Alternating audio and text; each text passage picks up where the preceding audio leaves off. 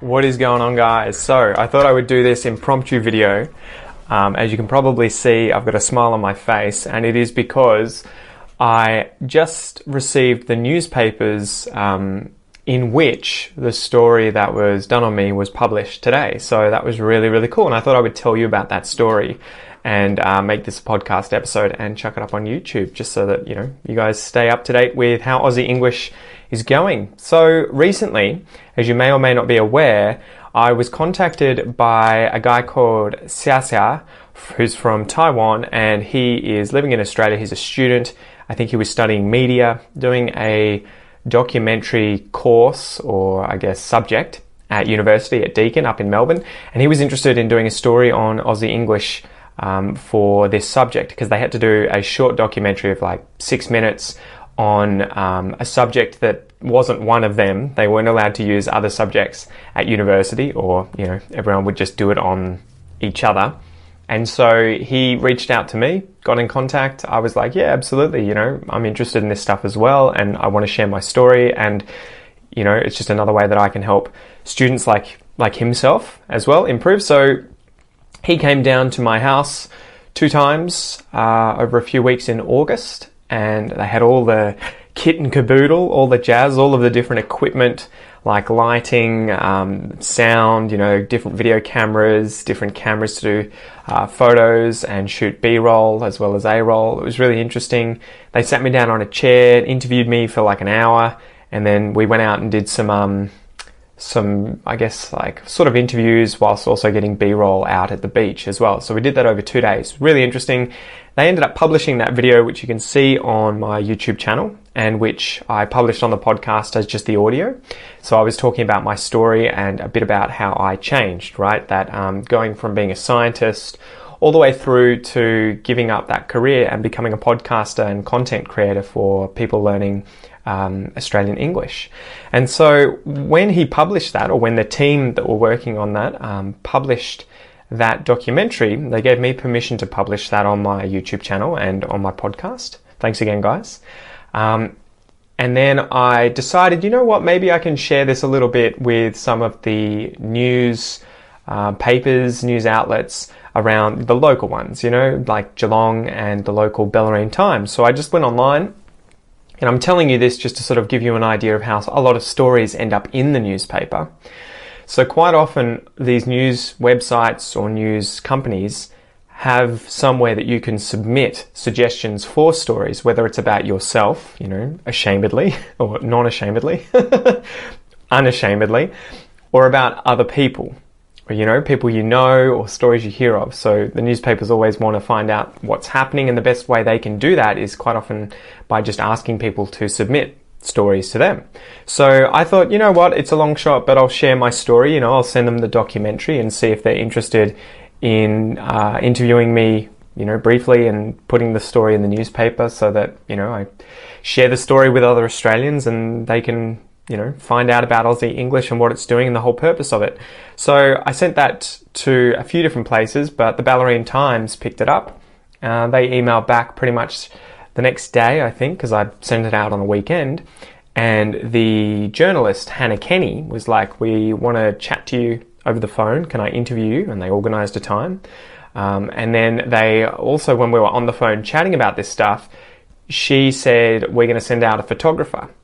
Now it was really funny because they sent out a photographer, and when he got here, I was like expecting they just wanted a headshot, you know, like a photo of my face. They'd put it on the story, you know, nothing too complex or crazy. And then he was like, actually, you're going to be one of the main stories in the newspaper that week. And I was like, what? Wasn't expecting that. So that was really interesting. And, and he came with all of this, again, kit and caboodle, lots of different uh, equipment.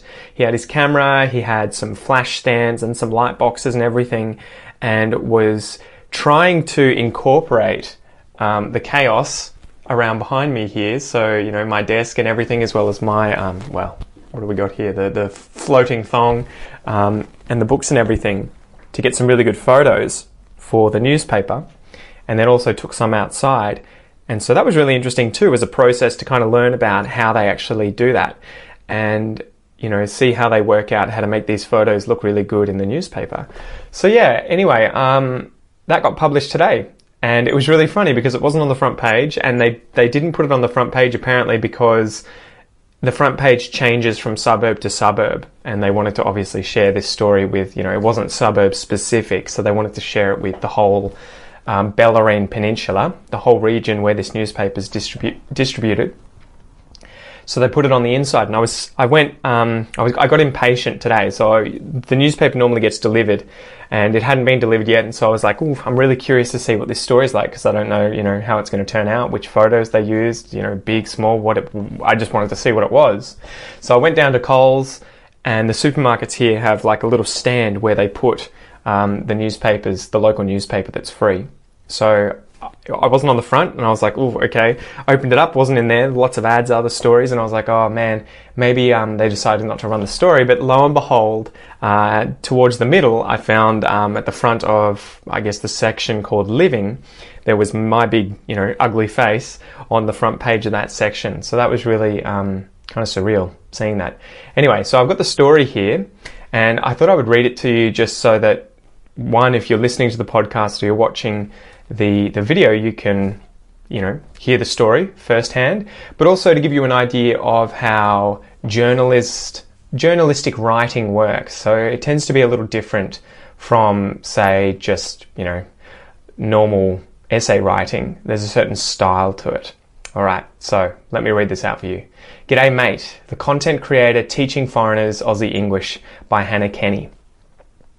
Not many people would be game enough to sink their teeth into a secondary project while tackling a PhD, but Ocean Grove's Pete Smithson is living proof that creativity has no bounds. The scientist turned content creator is the mastermind behind Aussie English, a multifaceted web tool that focuses on teaching foreigners Australian English, culture, history, and current affairs. From evolutionary biology to Aussie slang, Pete said switching the microscope for the microphone was a decision he didn't make lightly. Quote, it was difficult at the start. It's a pretty small niche in terms of English learners, but it was much needed. So many people were encouraging me to do it it was definitely one of those things where I was like, am I shooting myself in the foot? I spent so much of my time at university, and letting go was like being in the jungle, swinging from one vine to another and wondering if I was going to fall off. End quote. Fortunately for Pete, the niche demographic he was slightly apprehensive about tapping into was a career move that has paid off in spades. Having recorded material for Aussie English since 2015, Pete believes he's the only podcaster with a strong focus on Australia. Quote, they've, foreigners, prepared overseas to learn British English and American English, and when they get here, they don't know that the accent is so incredibly different. It's very hard for them to turn somewhere to learn that. My avatar tends to be someone who's highly educated at university and looking for jobs in commercial industries and academia, and they're very concerned about progressing their careers, but they also really want to immerse themselves in Australian culture. End quote. Conscious of his target market, Pete said he hoped his listeners felt they could better integrate themselves into the Australian way of life. He said he tried to cover a range of true blue topics, including Indigenous Australians, Captain Cook, and Ned Kelly, so newly minted Aussies could not only engage in conversation but form their own opinions. While it's been an interesting ride, Pete said he has had the most rewarding outcomes. Quote, when I was doing science, it was me on my own. With the podcast, I was getting feedback, emails, comments, and words of encouragement. You also hear about these stories of people selling everything they have to come over to Australia, and they often have no support network. I was getting emails from this one guy who said that he was at his wits' end after being knocked back at an interview because his English wasn't good enough to continue. It was gut wrenching, but it's what motivates me to keep going and help people overcome barriers. To find out more about Aussie English, visit aussieenglish.com.au. So there you go, guys. That is, you know, a short story that is in the newspaper. You can see there that she's really uh, filled the story out with a lot of expressions, especially a lot of Aussie English expressions, right? So she said things like true blue, meaning like uh, authentically Australian, and you know, g'day mate at the very start of it, as well as things like uh, in spades and sink your teeth into something. So that's one of those things. Journalists write in a very kind of unique way where quite often the writing tries to reflect the very subject they're talking about and they use a lot of puns and, you know, um, expressions and, and wordplay, uh, especially with things like titles quite often for different pieces. Anyway, this is probably enough, guys. Hopefully, it wasn't too much of me, you know, tooting my own horn, playing my own trumpet, um, you know, showing off. I just thought I would share this with you guys. I thought you might find it interesting. And I want to thank you guys for supporting Aussie English because obviously without all of you guys on YouTube, on the podcast, as well as the members in my academy and the podcast, everything at aussieenglish.com.au, I could not be doing what I am doing. I couldn't be supporting the family that I have. I couldn't be living the life that I have. I couldn't be helping other people like I am at the moment. So I'm very grateful for you guys doing what you do, coming over to Australia and trying to improve your Aussie English. So thank you once again, guys. Anyway, that's enough. Chat you later.